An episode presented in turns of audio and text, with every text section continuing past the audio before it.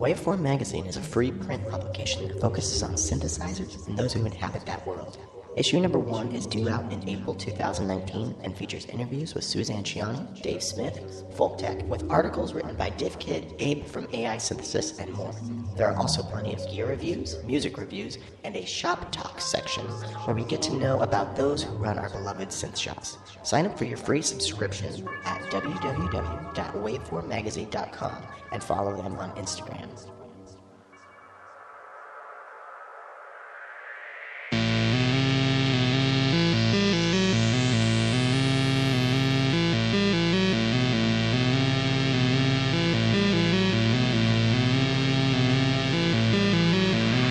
Pod Mod Bods, welcome back to another episode of Podular Modcast. Um, can you believe we're almost at 50? It's almost been a year. I cannot believe that. That's crazy. Um, first things first, I want to say thank you to Tony from Southwestern Australia. He reached out the other day and said that the podcast is helping him, uh, you know, keep uh, sane down in an isolated part of the world. So I hope these episodes continue to provide you with uh, company and comfort in your uh, in your isolated part of the globe.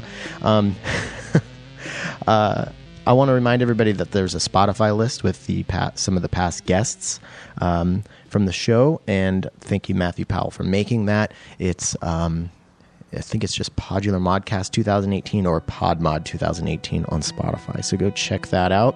I want to uh, give a shout out to our buddy Hank Yates, aka Mousy Magazine, who was uh, one of the guests on the live episode in New Orleans a few weeks back. Few weeks back, he has a new EP out, so go to his Bandcamp to check that out. In fact, the song that you hear uh, right now is from that EP. Uh, nice work, Hank. Good stuff. A quick shout out to people in the Twin Cities area. If uh, if you're interested, there's the Twin Cities Synth Meet, which uh, is going to be March 16th, 2019, from 2 to 6 p.m. at the Squirrel Haus Arts. Uh, that place sounds pretty cool, and that's House H A U S. And if you have something you want me to tell other people about, get at me, um, and I will mention it on the show. Can I take a, a moment for some self promotion? Um, I'm going to be playing a show at High Dive in Seattle March 10th with uh, Smamed and Lemon Jaya. Lemon Jaya is uh, Josh Lim, who is uh, one half of the um, founders and coordinators of the Modular on the Spot and Modular Nights concert series here in Seattle. So that should be pretty fun. So, yeah, March 10th, 8 p.m. Uh, at High Dive in Seattle. I would love to see you there.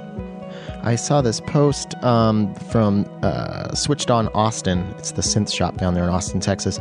They posted uh, a link to a GoFundMe page, which is uh, they're working with uh, some community center to um, to help uh, some some young kids build little synthesizer kits, and they are raising money so uh, they could maybe send each kid home with their own synthesizer kit. Um, so if you want to help out with that, uh, it's called Synths for Eastside Girls, and it's uh, GoFundMe.com forward slash Girls Building Synths. So if you uh, are feeling charitable and you would like to help them out, go visit that link. Uh, it's a cool thing going on.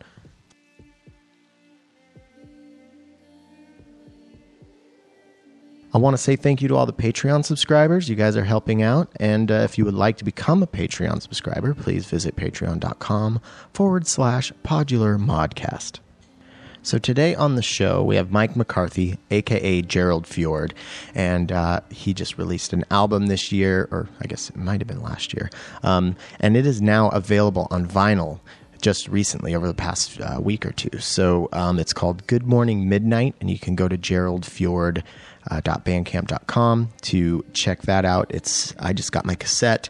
Um, it's a really really cool album, and we get to talk to Mike about how he made that, amongst other things. I do want to warn you of one technical difficulty that uh, I had with the episode.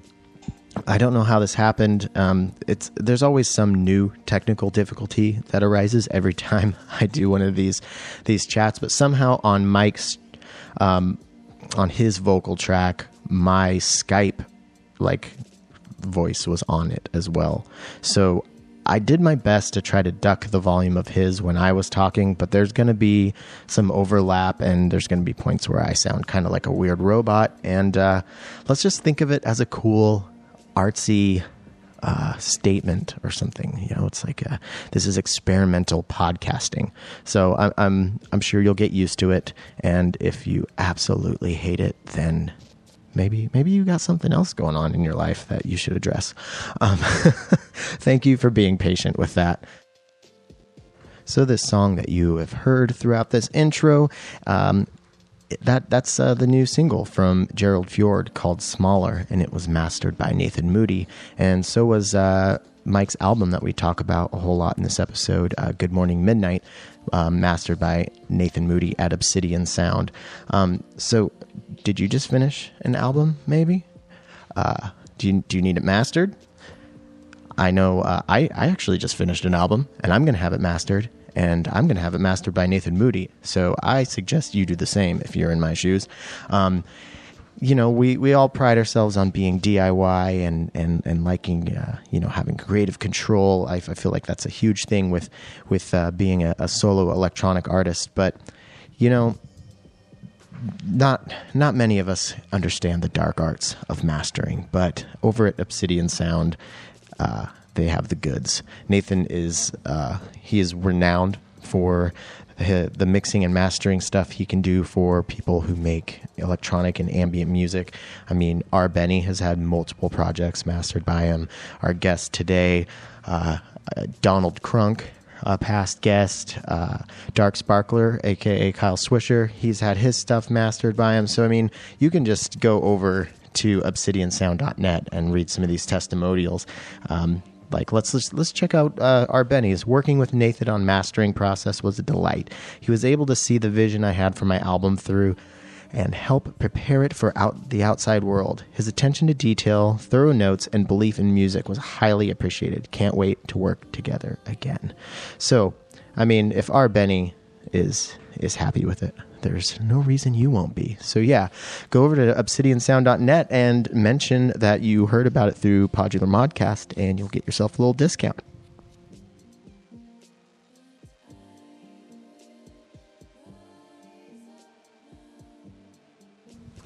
We are just moments away from getting into this chat with Mike, aka Gerald Fjord. But first, I want to uh, just show you this quick demo I made of the Pittsburgh Modular Microvolt 3900. This thing's blowing my mind, and uh, there are some really cool demos to come. This one's going to be a, just a little little overview, a little basic one, but stay tuned. It's going to get crazy.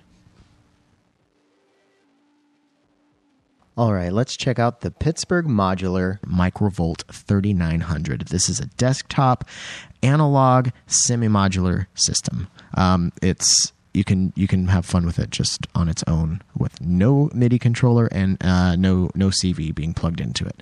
Um, so let's check this out really quick. It's got its own built-in signal chain and it's got four different waveforms and they each have their own sliding fader, so we can uh, do an, a nice little mix of those. So let's check this out. This is the fold wave, and then that's got a full timbre slider, which I will get into a little bit more extensively here in a moment. We've got a pulse, which then has its own pulse width fader, which I will also get into a little bit more. We've got a saw, and we got a sine, which has a harmonic sine button that you can engage to add harmonics to it. Pretty fun. Um, there's also a noise attenuator, so you can just add some noise to your mix. So right now I've got all four waveforms up and uh, and kind of just mixed together with the faders, and these are all getting passed through the filter. The filter can be controlled by the built-in function generator,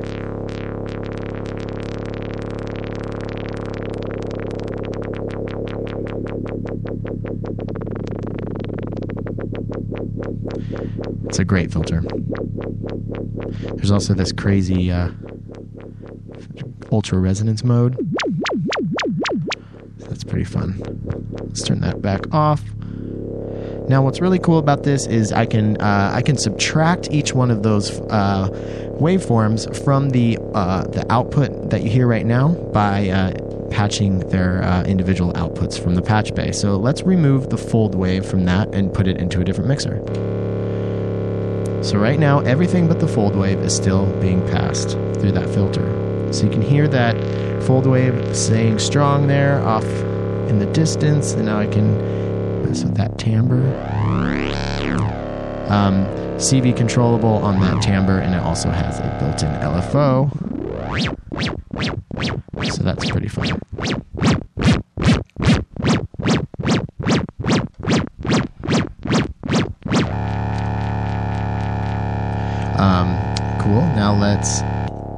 So now that's everything again. Let's take the pulse width out of that uh, that original output. So now the pulse level is uh, not being affected by the filter. And of course, you can do that with the saw wave and the sine wave as well. Another thing I really like about this um, is there's a there's a, a drive you can add to your output. So here we have all of our waveforms coming out. Now let's bring this drive up.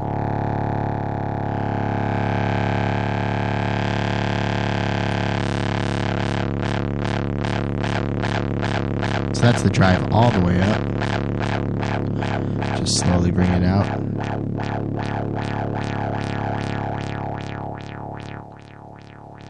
And that's with no drive. So this also has a built-in arpeggiator, so you can uh, you know start messing around and getting some um, some melodic stuff, and then we can turn this function generator on.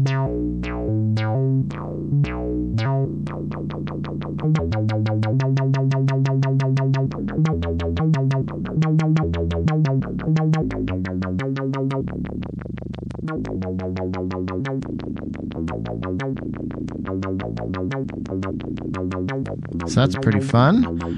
And this is again with no controller and no patch cables at all. So this has just been a really, really uh, cursory look at this thing. This it's so powerful. Um, you can make some really crazy stuff with just a few uh, patch cables. You you know patch it to itself. Start breaking up that chain and start deciding different ways you want to feed these different uh, you know the the LFOs or the function generator. There's an envelope on it. You got a VCA on it, so you can uh, you can really get a lot out of it with just a few patch cables. And then if you have uh, you know a modular system to add it to, then you know it's it's basically like getting seven or eight new modules. So uh, yeah, we're going to learn more about it as we go on with the show. But uh, go check out some of the videos on YouTube. Um, there's one in particular that Richard from Pittsburgh. Uh, he's being interviewed at I believe it's NAMM, um, and he does a really really uh, comprehensive breakdown of what it is. So go to pittsburghmodular.com to learn more about the Microvolt 3900 and the other amazing products that they make.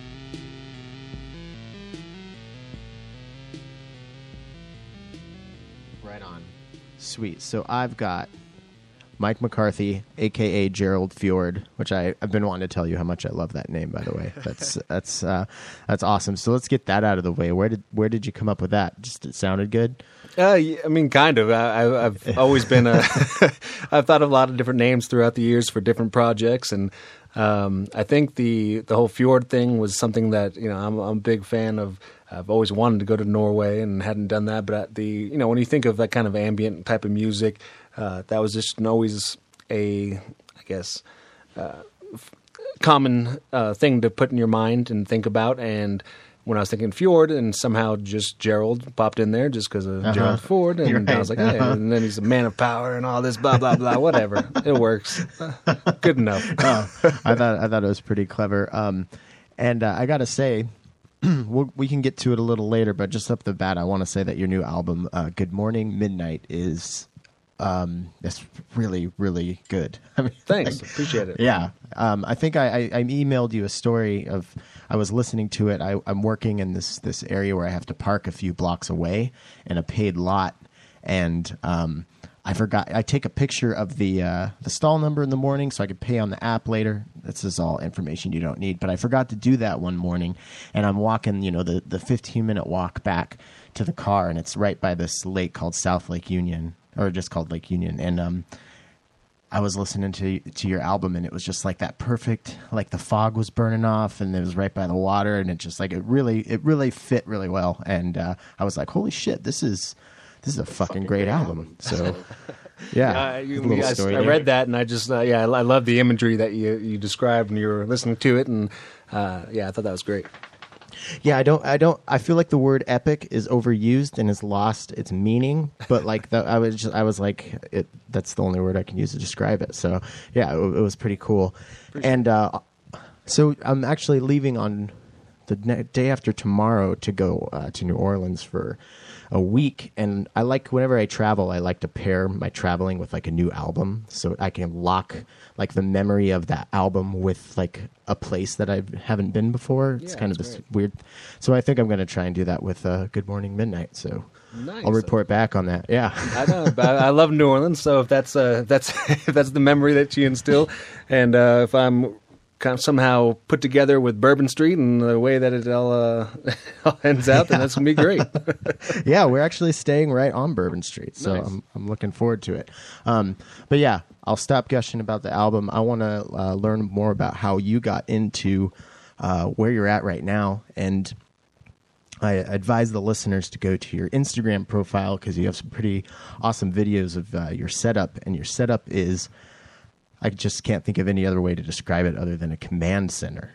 Um, so we were talking just a few minutes ago before we started recording, and uh, you mentioned that you're relatively new to modular. But let's get like the story of music capturing you, and then how did you find your way to that? Sure. So yeah, I mean, modular wise, I've been in it for about two years. So I think my whole music journey started when I was in high school, around sixteen or so, and picked up a guitar and thought that would be cool to play. And couple weeks later, a band down the street that was playing out of their garage needed a bass player. So I said, okay, well, I'll switch to bass. And switched over to bass, started playing bass in this band in high school. And then uh, high school was over, moved to college.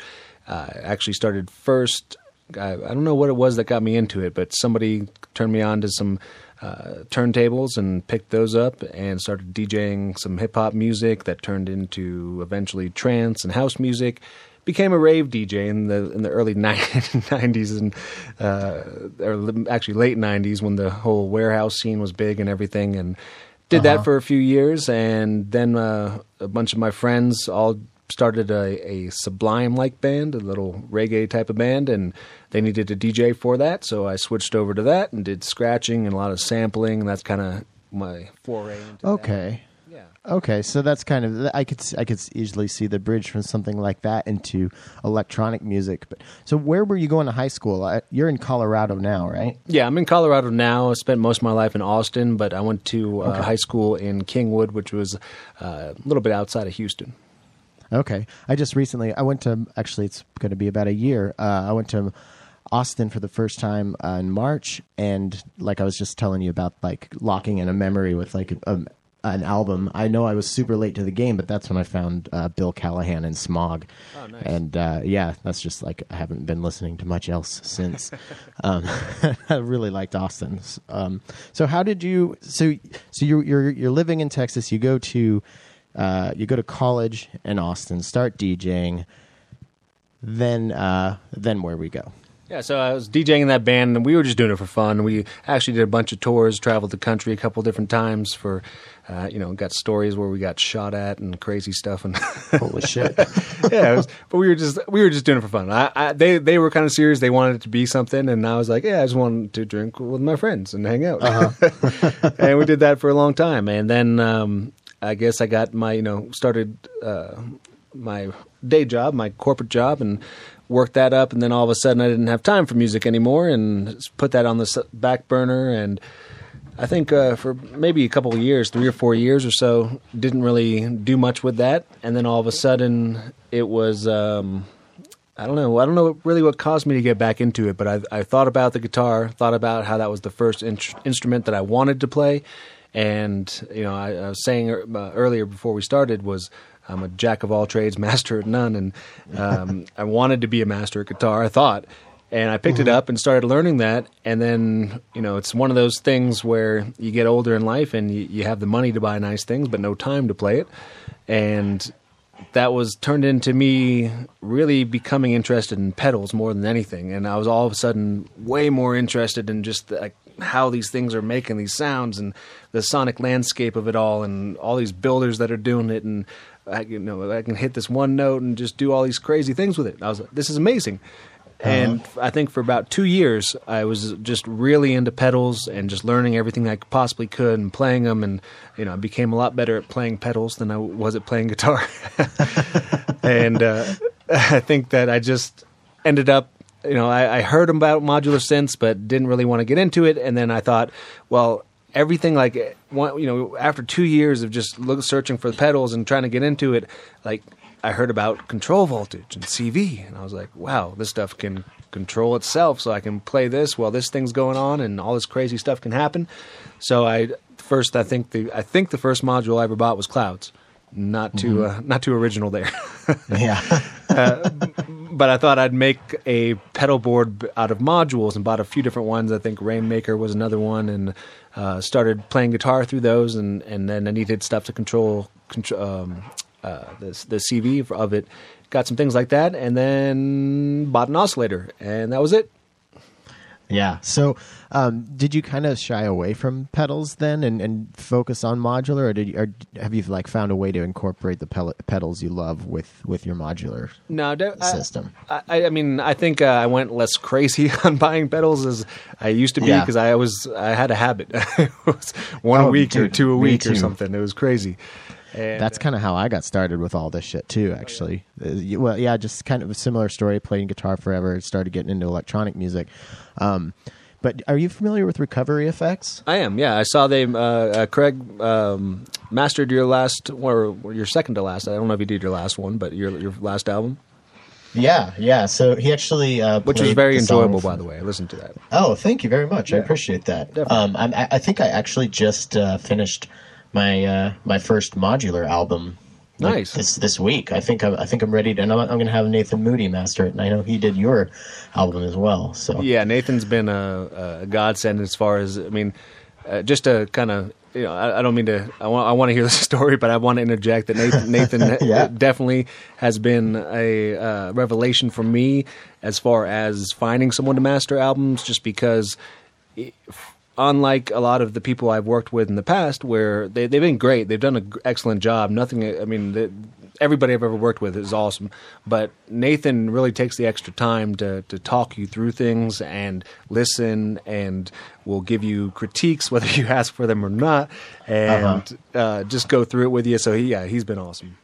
Yeah, what's really what I really love about Nathan and what makes him so unique um, is he he's a fan and he also makes the type of music that you know that he masters. You know, like so he's he's done all sorts of stuff, but he's kind of the guy for all of us. You know, modular, experimental, ambient type. You know, he's he just knows he knows how to lock that stuff in and really, um, you know. And I'm finding in the world of modular, there's uh, it sounds beautiful, but sometimes there's a lot of unwanted frequencies that if you're, you know, doing just a stereo mix of a bunch of different voices, it's kind of hard to carve that out, Yeah, you know. So he's doing it. Yeah, he does great stuff with that.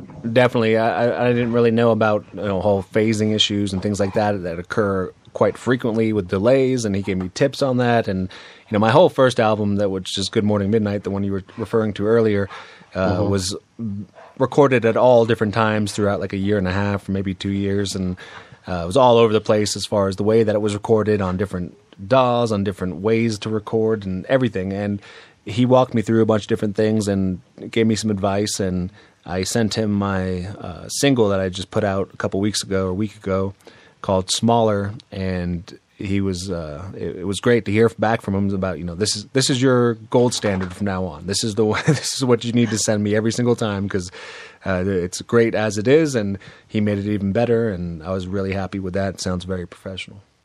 That's awesome. Yeah, to to get a mix you know, uh, what you know, at the right point to have somebody like him say this this is what you need to do. Like that's got to feel good because I, I I enjoy mixing stuff, and I'm having a hell of a time get the getting this thing that I'm gonna have him mastered totally mixed to the way I want it, so he can really work with it as good as possible. So that's cool that you found that stride. Absolutely.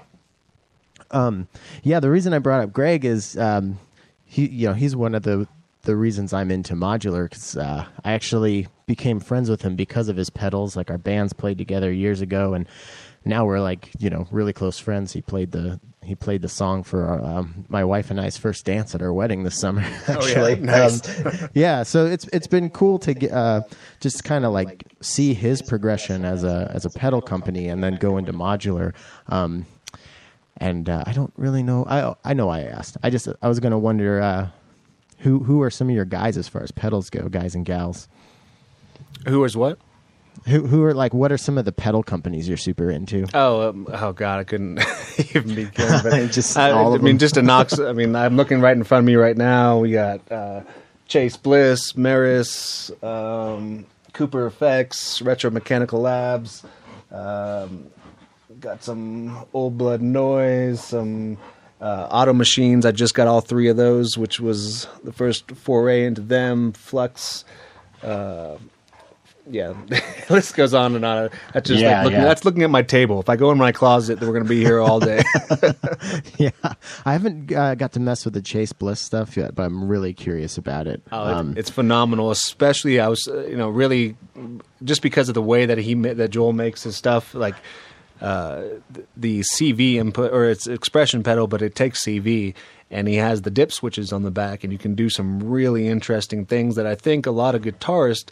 You know, they, they, they maybe use their expression pedal, and that and it's a similar kind of idea. But I, am just recently getting into um, more re- recordable CV, where I can record the CV and use it that way. And uh, I just yesterday, for the first time, got the Instro um, Ether, Aether, whatever you say it, and it pairs with the uh, Parrot Plus app, and you can use your fingers and record loops of how you want it to go. So I want it to go from you know roll down to negative three, slowly go up to plus five voltage, then bring it all the way down to negative seven voltage. Quickly go up back and forth, and you, all these different gestures. It's crazy.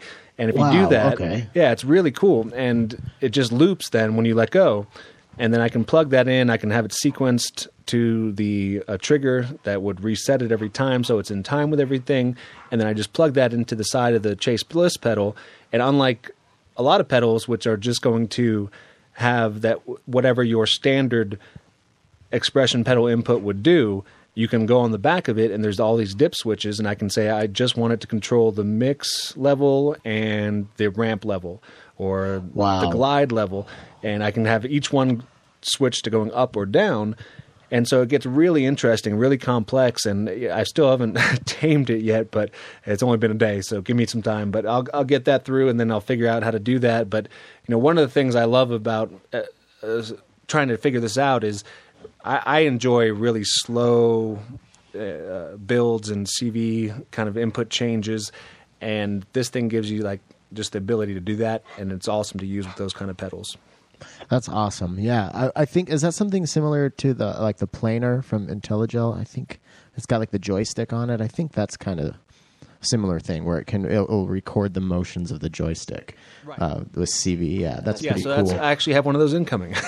Oh, I've been nice. I've been putting it off for a while, but ever, I've actually bought a whole bunch of these at once and trying to figure out which one I'm going to like the most. And uh, I love the the joystick idea, so I got that. I got a uh, Flame something or another CV recorder, and then one of the noise engineering ones. And um, but yeah, so whether you use the joystick, there's ones that you can use the knobs and turn them and and and do that. Uh, I just thought it was really cool because uh, Jason from Instro has, has been awesome with me as well, and I've been I think ever since one of the first things I bought from him was. Uh, like five modules and all in brass custom plating.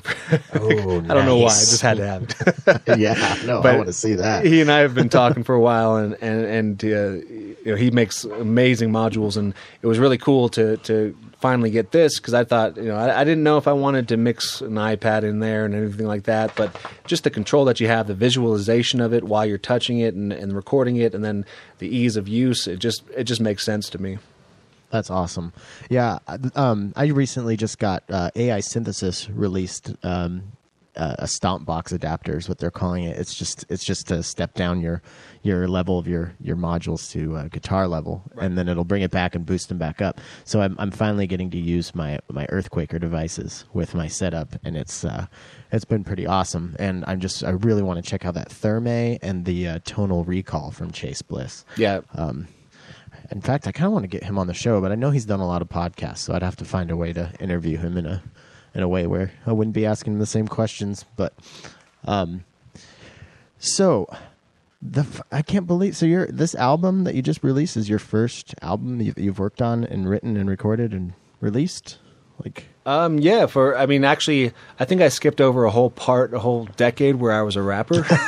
oh, okay, okay. And uh, I, I, I, was sort of making beats then, but I, I was actually working with a couple other guys uh, from um, uh, Big Cats from Minnesota and uh, Giovanni from he's in a band actually uh, fairly well known Limousines and they were uh, making beats for me, and I was a rapper, hip hop artist for like a, a, good while, and I put out a couple albums like that. I put the out the albums with um, the Sublime type band I was in called Indofin, and did all that. But as as far as solo stuff and uh, modular related, yeah, this is. I mean, I've been doing it for two years. This is the first album I put was pretty much a collective of what I did over those two years.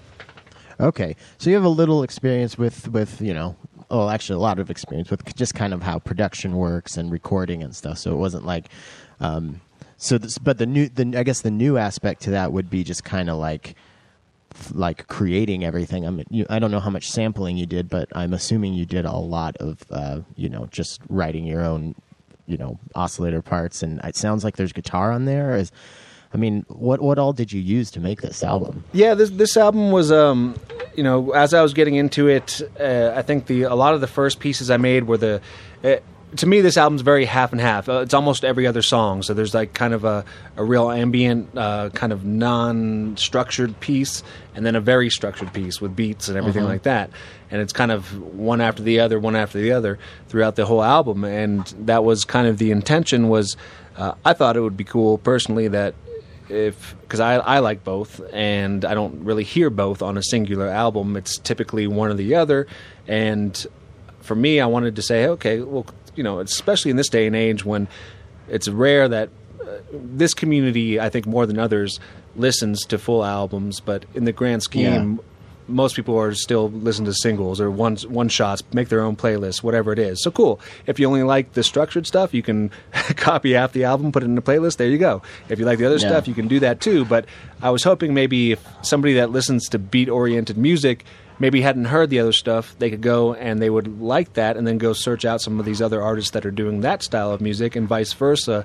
And so that was kind of my intent behind it, so I could continue doing both without like I have to have an ambient record for this one. I have to have a beat record for this one. I just wanted to be my normal progression of the way that I was learning what I was doing, and what I was having fun with, and find a way to make it work. And uh, hopefully, I did. No, I, I think that's great. It's something that I've I've been mulling over a lot as well, and, and listening to your album was kind of like, okay, this is this is kind of what I've been imagining. You know, like what I want to do. Um, as far as just like you said, I, I, I love ambient. I love I love droning stuff. I you know I could listen to just like a couple nice sine waves and reverb right. for you know uh, for an hour. I have, but yeah, right. yeah, definitely.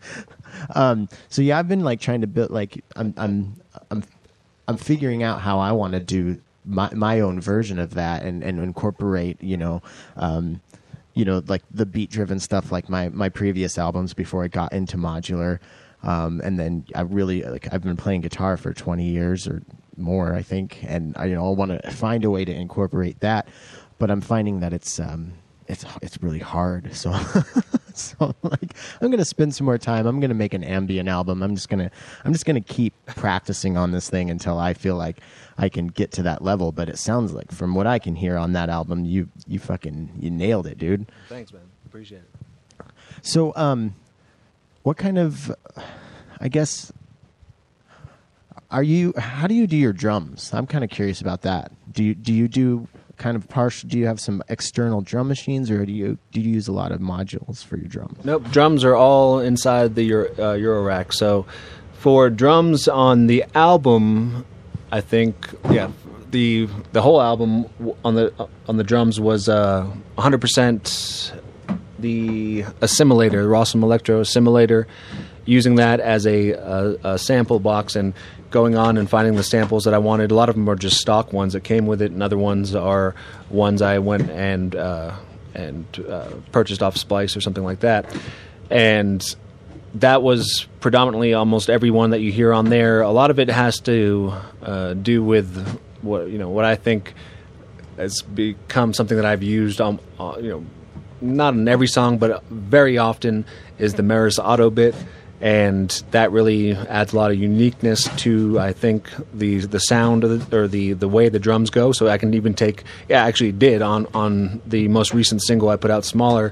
Um, that was all, all an eight bar eight bar loop, and I was able to uh, make it sound interesting to me by using the Ottobit. So that was all that. And nowadays, I still only use that for drums, and I also added the Black Noir from Endorphin.es and that's my other drum source that I use. Okay, cool. And um, I mean, you don't ha- you, you, don't have to give us all your secrets, but I'm curious what you use for like your uh, your your your like gate sequencer for building the patterns and whatnot. Oh, wait, uh, I'm really sorry to do this, but my dog is going nuts down here. I think this happened right. with a couple of yeah. When I, I listened to the other hearing. podcasts, yeah, I'm, I'm, not breathing heavy. It was my dogs jumping on each other. But now they are opening up uh, one of my boxes from Perfect Circuit, so they're probably oh, eating yeah. one of my modules. Get that. So I'm going to go put them upstairs real quick. I'll be right back. Yeah, no problem. Come here, guys. Come on, upstairs. Let's go. All right. Really sorry about that. No problem. Um. So where were we?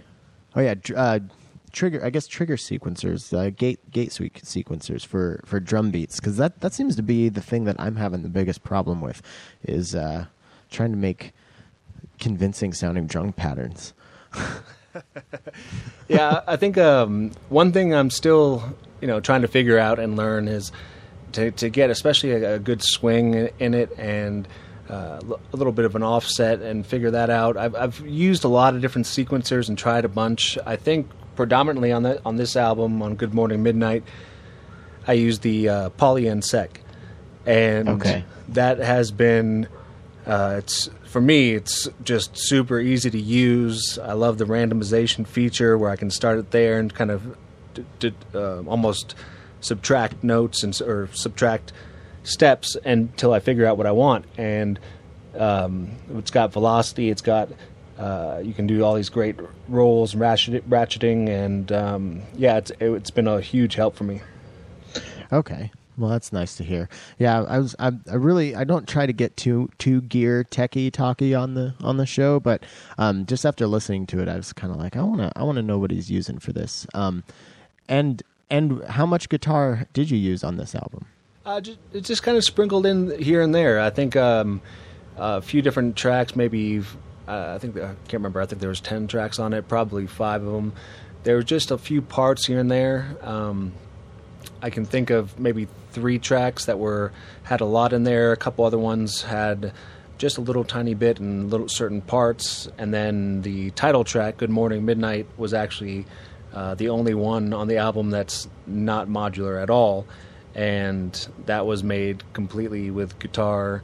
Um, some that was the only track that had drums from a software program and live bass, and then the sounds. I think anything else, the, all the crackles. I, that was a uh, Ezi. They're another great pedal maker.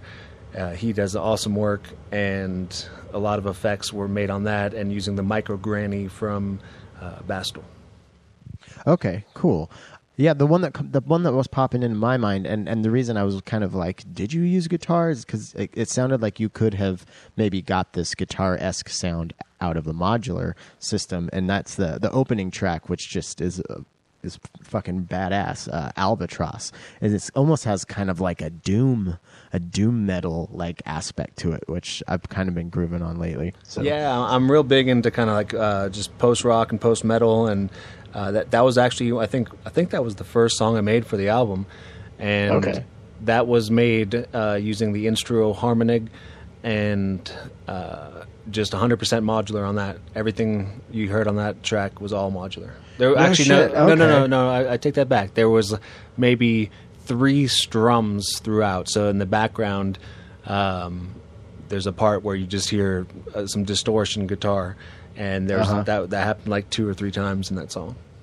Okay, yeah, that's that's awesome. That's so that's the thing that I'm trying to go for. But every time I start playing guitar with my uh, with my modular, I end up just start jamming on some like blues pentatonic scale. And I'm like, this sounds so dumb. Like, I just I need to I need to figure something out. Um, Maybe it's because I don't know how to play guitar that it works. that you know what I'm gonna I'm gonna run with that. I'm just gonna say I'm just too fucking good at guitar. Um, it's it's shooting myself in the foot with it. um, so you've been touring or playing a lot of shows lately, right? On this on this album release. Uh, no, not not too much. I just play. Um, I've actually only played out twice in my entire time playing. No shit. Yeah, I I've- don't know why I was thinking you were playing out a lot. No, uh, for one, I, I don't. I, with my regular job, just don't have time to, to go do that. But um, the main thing I do is uh, WMD devices. Uh, they're put together a local show on the first Monday every every month in Denver called Freak Boutique, and it's kind of like a lottery. So it's like an open modular mic type thing, and you put your name in, and if you're drawn, then you get to play. And uh, I played at two of those so far. I'm actually playing next Monday as well. And uh, yeah, th- those are a lot of fun. Those guys are awesome there. I've got a lot of their modules, and they're they're super great and nice people, and just all around good people. And they put this on uh, once a month, and it's always a good time. And it's getting bigger and bigger every time we go out there. So it's a it's a good time. Yeah, that's that seems to be what's happening up here. Is we we've got uh, you know a monthly thing with modular on the spot, and then uh, in the off season uh, something called modular nights, which is more of an open format where we can use uh, stuff other than modular gear, and um, it just seems over the last like three or four months, those things have been packed out and it's been growing, which is cool. And it's cool to hear that um, that Colorado's ha- has a scene, and, and you're in Denver, is that right? Yeah, I live in, uh, right outside of Denver, but yeah, pretty much Denver. Okay. Um, so so yeah, how is the scene there? It sounds like you got a. I mean, you got a, a regular show that people are like. The, if you have a lottery system, it seems like there's there's more uh, people that want to play than Yeah. there's room for. So that's that's a good thing. Yeah, I think uh, right before I moved here, I think most people that entered in the lottery, uh, as far as I knew, got it. And now there's just more and more every every week, uh, every month that, that try to get in. And now it's harder and harder to play in that sense, but it's awesome because there's just more and more uh, different talent to watch, and uh, it's it's it's really growing. And I think that's everywhere because I, I know in Austin I was trying to tr- look around, figure out what I was going to do, and if there was anywhere I could play. And uh, I think they had just started modular ATX, uh, Austin, Texas, and was looking into that and then heard more and more people there and then met some people there and just never had the opportunity while I was living there. And so when I moved here and found this, I went to go check out the one of the nights and it was great and everybody was just super uh, I think that's one of the things about this is that the the whole community that that I've met at least is just super supportive and they're always very interested and, and very respectful and you know they of what you're doing and wanting to learn and hear about what you what you've done. And it doesn't matter what level you're at everybody just wants to help and be a part of it. And it's really awesome That's that's funny that you brought that up because that was going to be the next thing I was going to ask you. Um, having been through, you've been through a couple different types of scenes. You know, um, the Sublime type band. Uh, so you're in kind of like a, a, a reggae rock scene and then hip hop scene. Like, I was going to ask how drastically different the modular scene has been, but it, it's it sounds like it sounds like you have the same thing to say that everybody does. Yeah, I mean, being in the, all different worlds, and you know, I was in when when I was in that band Indofin, and I got shot at, and so that was a, that was that had nothing to do with it, but that, it was just, Right, but right. but still, we got you know we got in fights, and it was just not you know the, bands you'd play with all wanted to be better than the other ones, and. Uh, you can't talk to. Oh, you're looking at my girlfriend, blah blah blah, and we're fighting. And next thing you know, and it was crazy. And that's the whole kind of scene that that was, and the whole uh, DJ scene that I was in was, you know, just back then in the early 2000s was just drug oriented and nobody really cared and they were just Yeah. you know all in ecstasy and acid and just doing their own little world anyways. And but it- it's just a, a different type of person i think. And it's uh, to me just the by far the most supportive community. Like no like you said nobody's trying to like uh, hide secrets and they all want to be tell you what they're doing and they, everybody's excited to talk about it because if you're like me which most, a lot of these people in this uh, scene are they that's what they want to talk about and i can talk about it for hours That's why I started this show. My wife could not handle me telling her about my new modules anymore. it's like I got to talk to somebody about it. right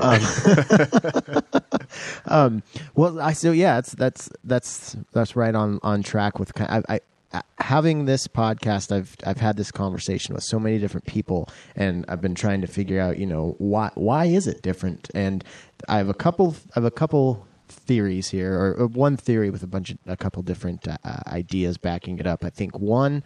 Um, we're all i think most most everybody in the scene is uh is pretty adult it's you, know it's it's kind of expensive to get into it um so there's not a lot of uh, the younger younger kids um it is it's really hard and it's really uh it's really subjective um format and and and medium. So i think that that creates kind of this this uh openness. Everybody's like yeah this is weird and there's no rules and it's hard. And um, and I, um, yeah, people are just enthusiastic to see somebody else as into it as they are, which kind of leads me to my next thing is is it's so gear driven. It's just we're all so nerdy that like, oh my god, you use that module in that way. That's crazy, you know. Like, and then we could talk for you know three rounds of beers about that. So, um, well, that's cool to hear that there's that the, it's it's the same for you and um, and that Colorado's got something cool. Is is it kind of built around WMD being there, or is was there a scene?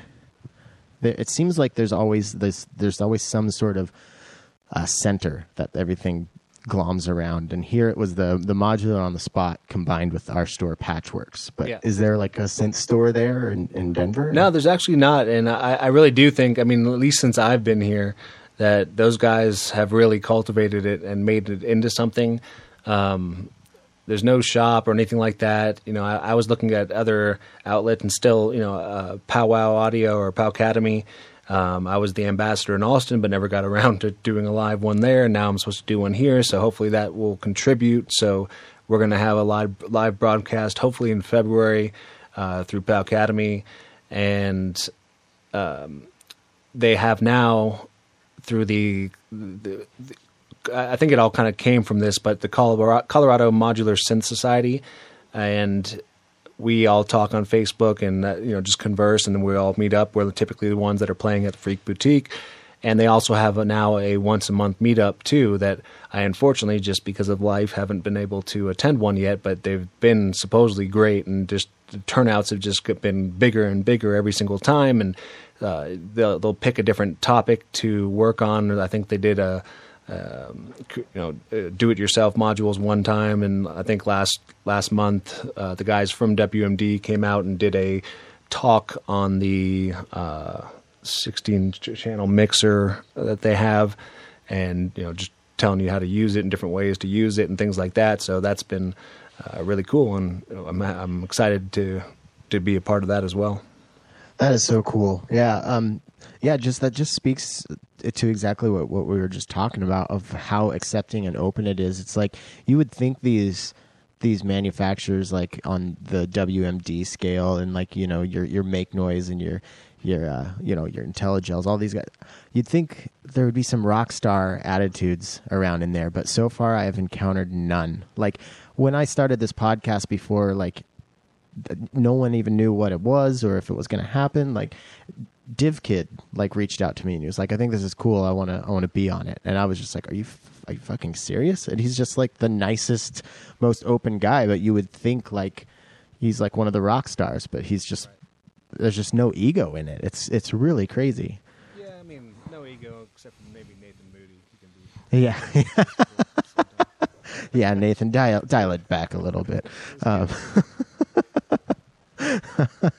um, yeah, it's it's just been it's been crazy to meet all these people, and uh, it's it's I don't know what's going on. It's I I think it's kind of this perfect combination of something that's so easy to be enthusiastic about and it's so new and wide open as far as the technology and a way of making music goes.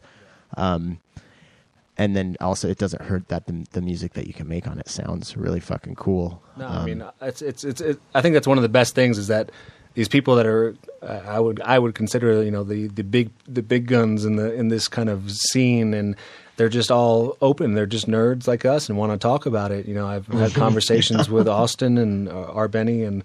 Um, Yeah, with yeah. Marcus Fisher about tape and uh, Heinbach all the time, and you know all these people that that are putting out amazing music, and it's just so cool that they're just so receptive to uh, listening and and, and you know questions that you ask them and just talking about it.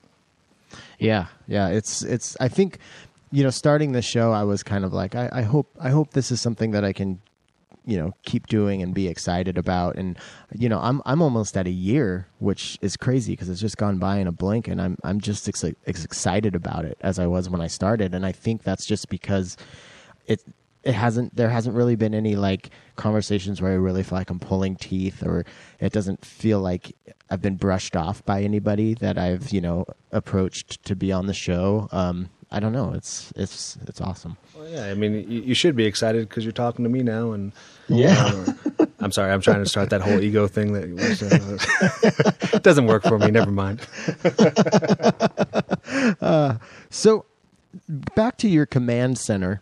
I'm wondering something that I've been struggling a lot with is, um, you know, like I, I, I want to put a size restriction on on my case, uh, just because I know how I am. I, I I have a tendency to lust after pieces of gear, and um, if I don't build some sort of framework for me to work in, I'll, I'll just go nuts.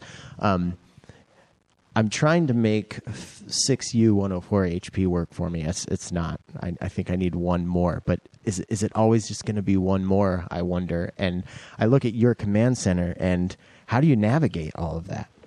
It's it's enormous. Tim, the old saying, size matters. You know, Yeah. it's, it's true. Uh, no, I mean, I, I I've uh, I, I've had uh, you know s- each system I have is in a portable rig, and I, I got two main systems, and I even bought uh, the little um, Pulp Logic case that I can take out and you know do in nature and things like that. Like, I love the Pulp Logic stuff, dude. yeah, it's great. Yeah. But I think um, a lot of what you see it, it is in one case. It's in the Frap Tools case that I have, and uh, forget how many HP that is. I think it's like one. Well, I can't remember what it is, but it's one something, and that's kind of the main system that I pull things in and out. The other one that I have, which is probably a little bit bigger, um, similar size, I keep a lot of my extra modules. So the main thing for me is that every time I sell something, I realize a month later, like, oh, I need that. Yeah, there's Like- been a few things that I regret selling. yeah, for sure. or just like something uh, that a feature that I needed to do something that I didn't know I was going to be able to do. Like I played a live set at Freak Boutique a couple of weeks ago, and I was using the same thing that I use a million times, which is the Rossum Assimil8or for samples. But realized I needed to. I didn't have enough outputs on it because it had eight, and I needed to put a whole lot of samples on one output, but be able to use control voltage to trigger them.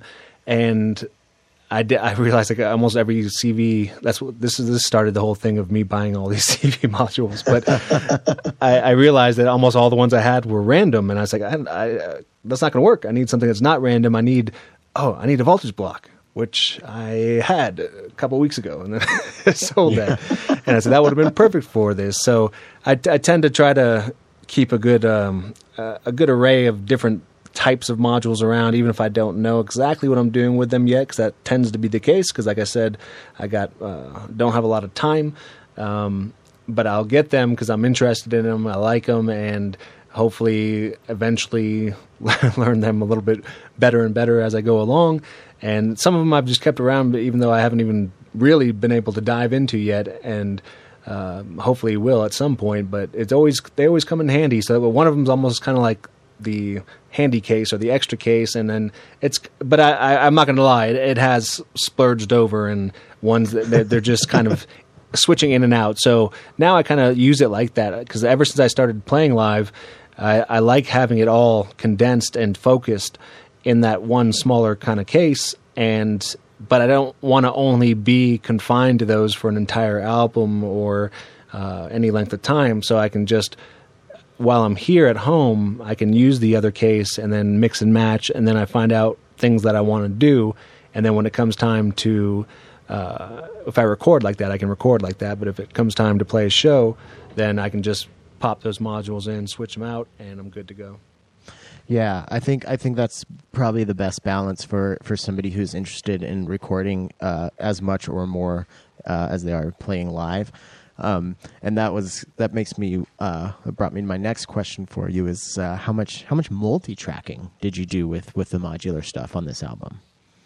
As far as like, uh, well, I guess as far as like individual things going into different tracks and uh, recording them at the same time, or and you know multiple passes. Yeah, I think uh, a lot of the because I told you like I was half of it is kind of the ambient stuff that's not structured at all, and half of it's very structured, and the unstructured stuff was more from the beginning, and I think that a lot more of that was all a, kind of a one take type of deal. Um, I didn't have the WMD mixer and the DB25 cable to, to record it in different takes, so it was just a one stereo take going through. And then I did. There's a lot of things I just didn't like about that because I couldn't go back and adjust those levels, or you hear that one sound that you don't want to hear in there, yeah, or you totally. want to be able to compress the drums a little more, or add a little bit of reverb to one sound. So I think a lot more of the structured stuff that you hear on the album, like um, Stillwater, uh, September and Reno, uh, those types of tracks that's when I began doing more of that where it's kind of a combination. It just depends on what I'm feeling. Uh, sometimes it will be a straight kind of cut and paste. Like I'll just like this one part and I'll record it, and it's almost like I'm making my own samples, and then I'll just uh, place them in the DAW. And other times I'll use it and I'll record. Uh, now that I have the WMD and the DB25 cables, can put them in and record uh, a, you know eight tracks at once do a live take and then go back and cut out parts, or if I didn't like a certain part, take that out and put something else in, that type of stuff. Okay, so you weren't like beholden to any sort of like um, like rules you put on yourself for a recording project, just like whatever it took to get the the, the sound you wanted. Yeah, I think a lot of it depends on like the, the type of song I'm I'm making at the time, and a lot of times I don't Yeah. know until I'm making it. But uh, but if it's if it is that kind of more structured thing, I, I've I, I found that my best method is uh, recording individual tracks, cutting and pasting, and putting different like a lot of like a lot of the tracks you heard might have uh, six different parts, and I only you only hear one or two of those because I never used the other ones, but I just went kept doing different takes of different types and running them through different effects and things like that, Totally. and then going back Totally. and kind of piecing it together later on and finding Yeah. out what sounds best. my first my first three albums were all th- th- that exactly. Like I would basically I would find something I liked, I'd record like four bars of it, and then I would just use it as a sample. And you know, I was like down to if I had two different types of hi hat, like everything got its own track. I would get up to like you know thirty tracks because I wanted to EQ and pan everything like individually. So getting into modular has been it was it's been tough to get over that, but I'm I'm finally accepting that, and I think that's why I'm finally just now finishing this first actual thing that I'll call an album. That's all modular. Um, each thing is just two tracks. Yeah. Like that's been really hard for me. Um, That's But- kind of talking about the other side of things. Is that I think one of the most, especially coming from a, all these different genres and different styles of music and different ways to play music, and one of the most cathartic and also scariest things that, that about modular to me is that when you're done with your patch, you're done with your patch, and you Yeah. unplug it all, and it's gone. and so a lot of times I've had struggles like not recording it, but I know if I'm going to record it, it's going to take a lot of time and do it the right way. And so I'm just like, no, that's it. That, I enjoyed it. That was good enough. I'm done. totally and and that's a that's a real double-edged sword like because i i find like if if i think something's cooler yeah you want to record it because you're like well if i take this apart it's gone so i might as well lay it down but then i start noticing like oh shit my uh my hard drive's full Yeah. of of and I- and like honestly when am i going to have the time to go through and pour through all of this like i think I think romantically, I imagine myself as like an old man, like getting out a hard drive and going through and like putting like and finding stuff. But I, I really don't think that's gonna happen. Well, I almost do the same thing already with my Instagram. Then I go back, and it's one. That's one of the things I need to stop doing because I'll go back and I'll play something. I'll be like, "Damn it! Why didn't I record that? That's awesome." and then other things, I'm so glad I didn't. But there's just that one in a million. Like I'm going through. I'm like, oh, what what happened that day that I would not sit there and, and record that and turn that into a song because there's no way it's ever coming back. But that's also Yeah. like it's such a cool thing about it is that you have to let it go. Like you just it, it was there in the moment. Maybe you got a 60 second snippet on Instagram. Maybe you didn't record it at all and you'll never remember it. But in the moment, it felt great and it was awesome, and that's all you needed. And then it just that's clean slate is just you know, uh, in other types of music, you you just it's hard to step away once you started something because but here you have to. And there's so many days i come down where i'm like all right this patch that's currently there i really like it but i really want to start something new but i can't i can't do both. And uh, in other ways you know you can do both. I can work on playing guitar and work on five different songs at once.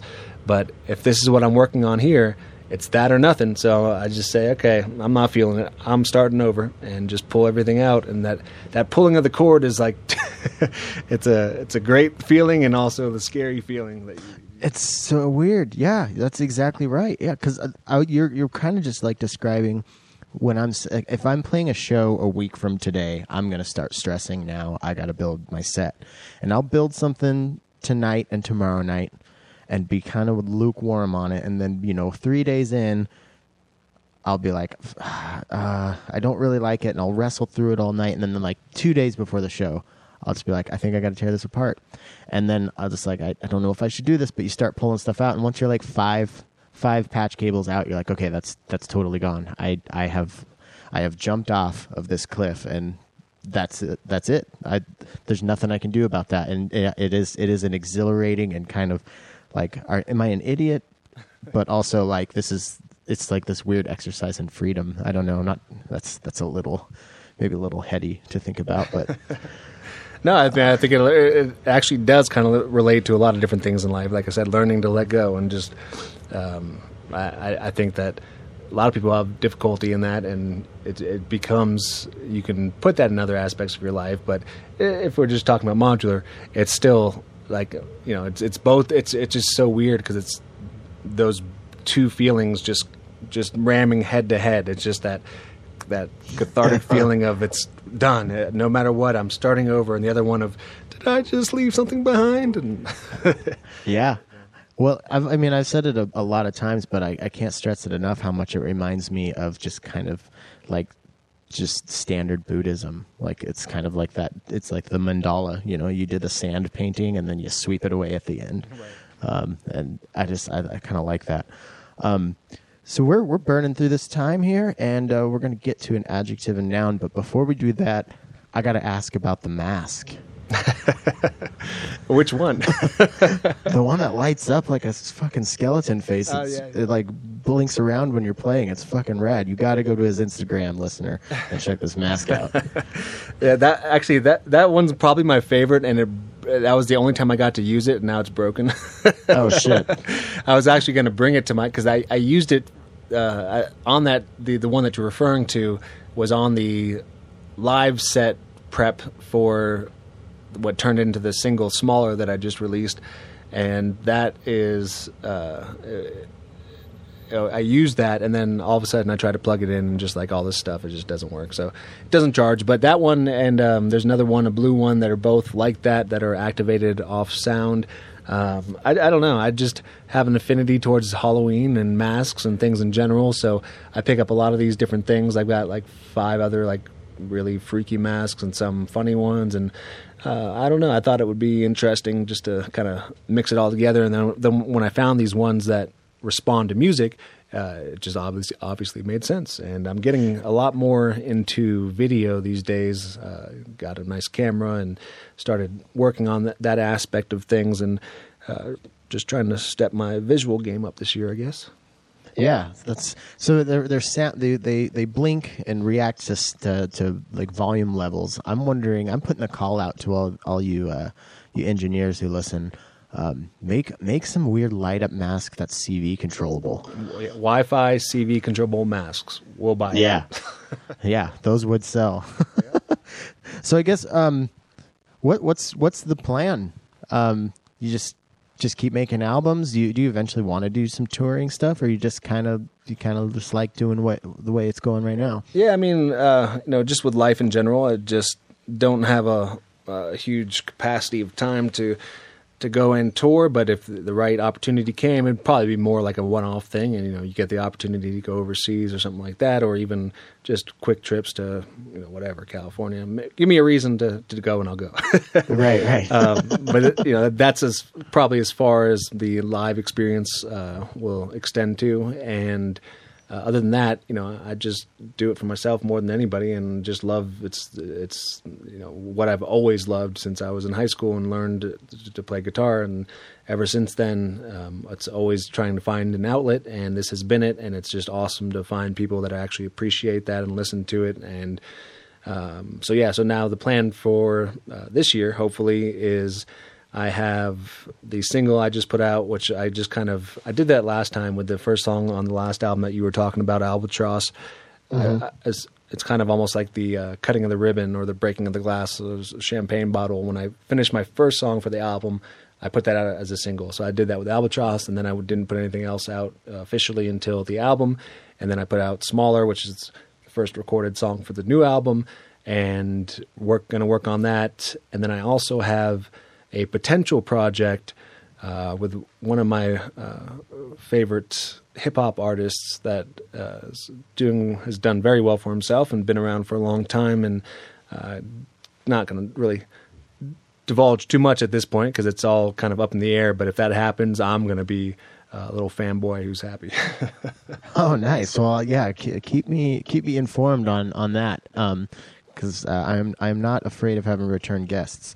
Um, and uh, also keep in touch about. Um, you said you're gonna you're gonna be doing an event here in, in February. I could hopefully try to pa- uh, pair this release to be close to that. If it, if it works out, that would be cool. So keep me in the loop on on that. Oh, it's, it's Monday.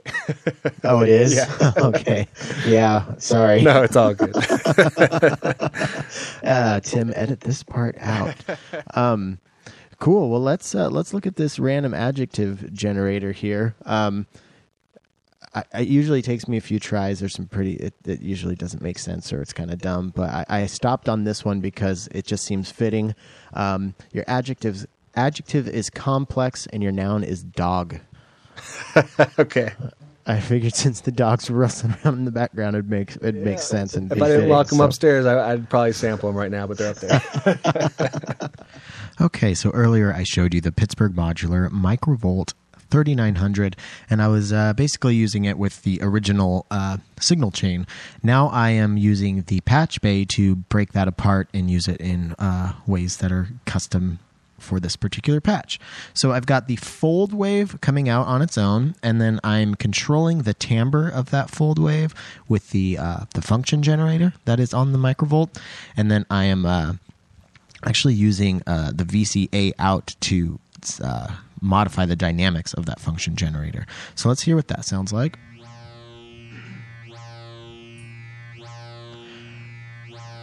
Okay, interesting. And then I've got the pulse out going into the filter of the microvolt, um, and then I'm feeding that output into its own mixer. But I'm controlling the frequency of that filter with actually there's a little mixer at the bottom. So I have combined the LFO ramp and um, the envelope out, um, and then I'm controlling the frequency of the filter with that.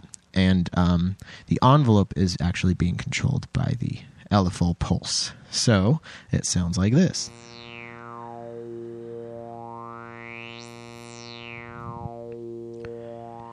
And then I've got the saw wave coming out, and I've got that going into the Stompbox adapter from AI Synthesis, and then into the Afterneath from Earthquaker Devices.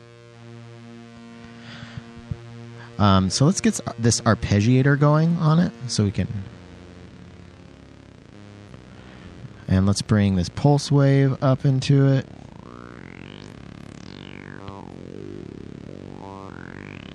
And we'll bring the fold in as well.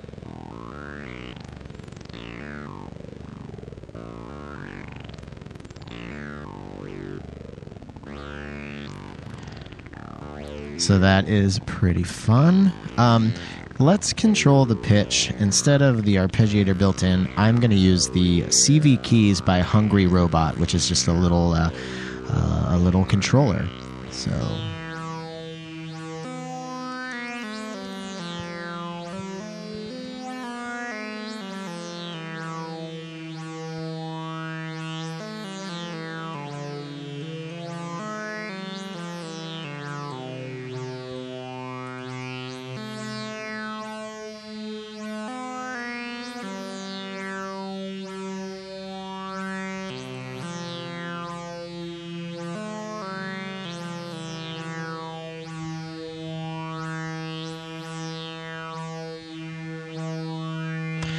mess with the attenuators for how the timbre of the the fold is being controlled by that function generator and we can also mess with the attenuator for how that pulse width is being affected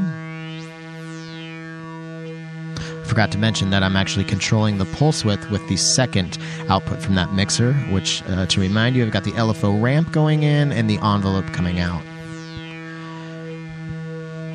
So let's take that back out. Now let's bring this arpeggiator back in. Now I can slowly uh, fade from the random uh, voltage output, which is uh, controls the arpeggiator. So that's what we're getting our notes from. I can turn from that random source to the LFO ramp, and then you can hear the LFO start to control the pitch.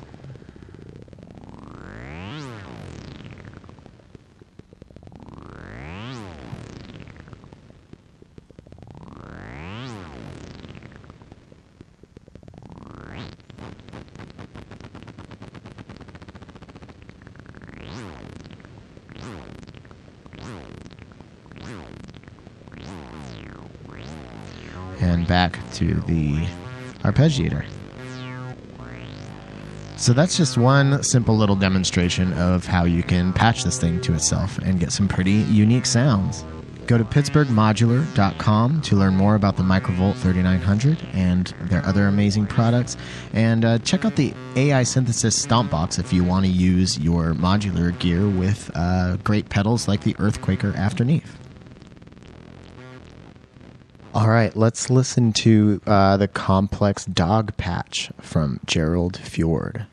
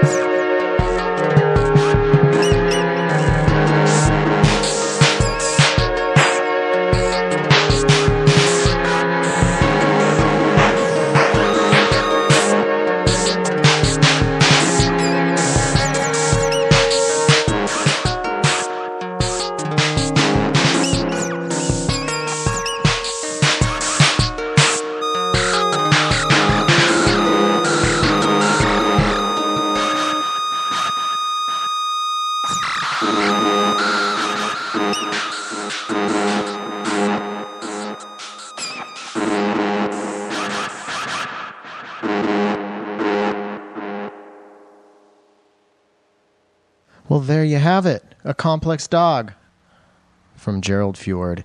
Um, if you guys want to uh, check out his music, I highly, highly suggest you do. His uh, new album, Good Morning Midnight, is available on Van- Bandcamp on uh, cassette and vinyl now. A nice pink vinyl. It's pretty cool. So it's at geraldfjord.bandcamp.com.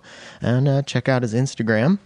Don't forget to check out uh, obsidiansound.net if you're looking for some mix notes or some mastering for uh, a new project you finished. Um, check out patchwerks.com, P A T C H W E R K S.com. If you get something from Patchwerks, let me know. I want to know what you got. Um, check out afterlateraudio.com and, of course, pittsburghmodular.com. Until next week.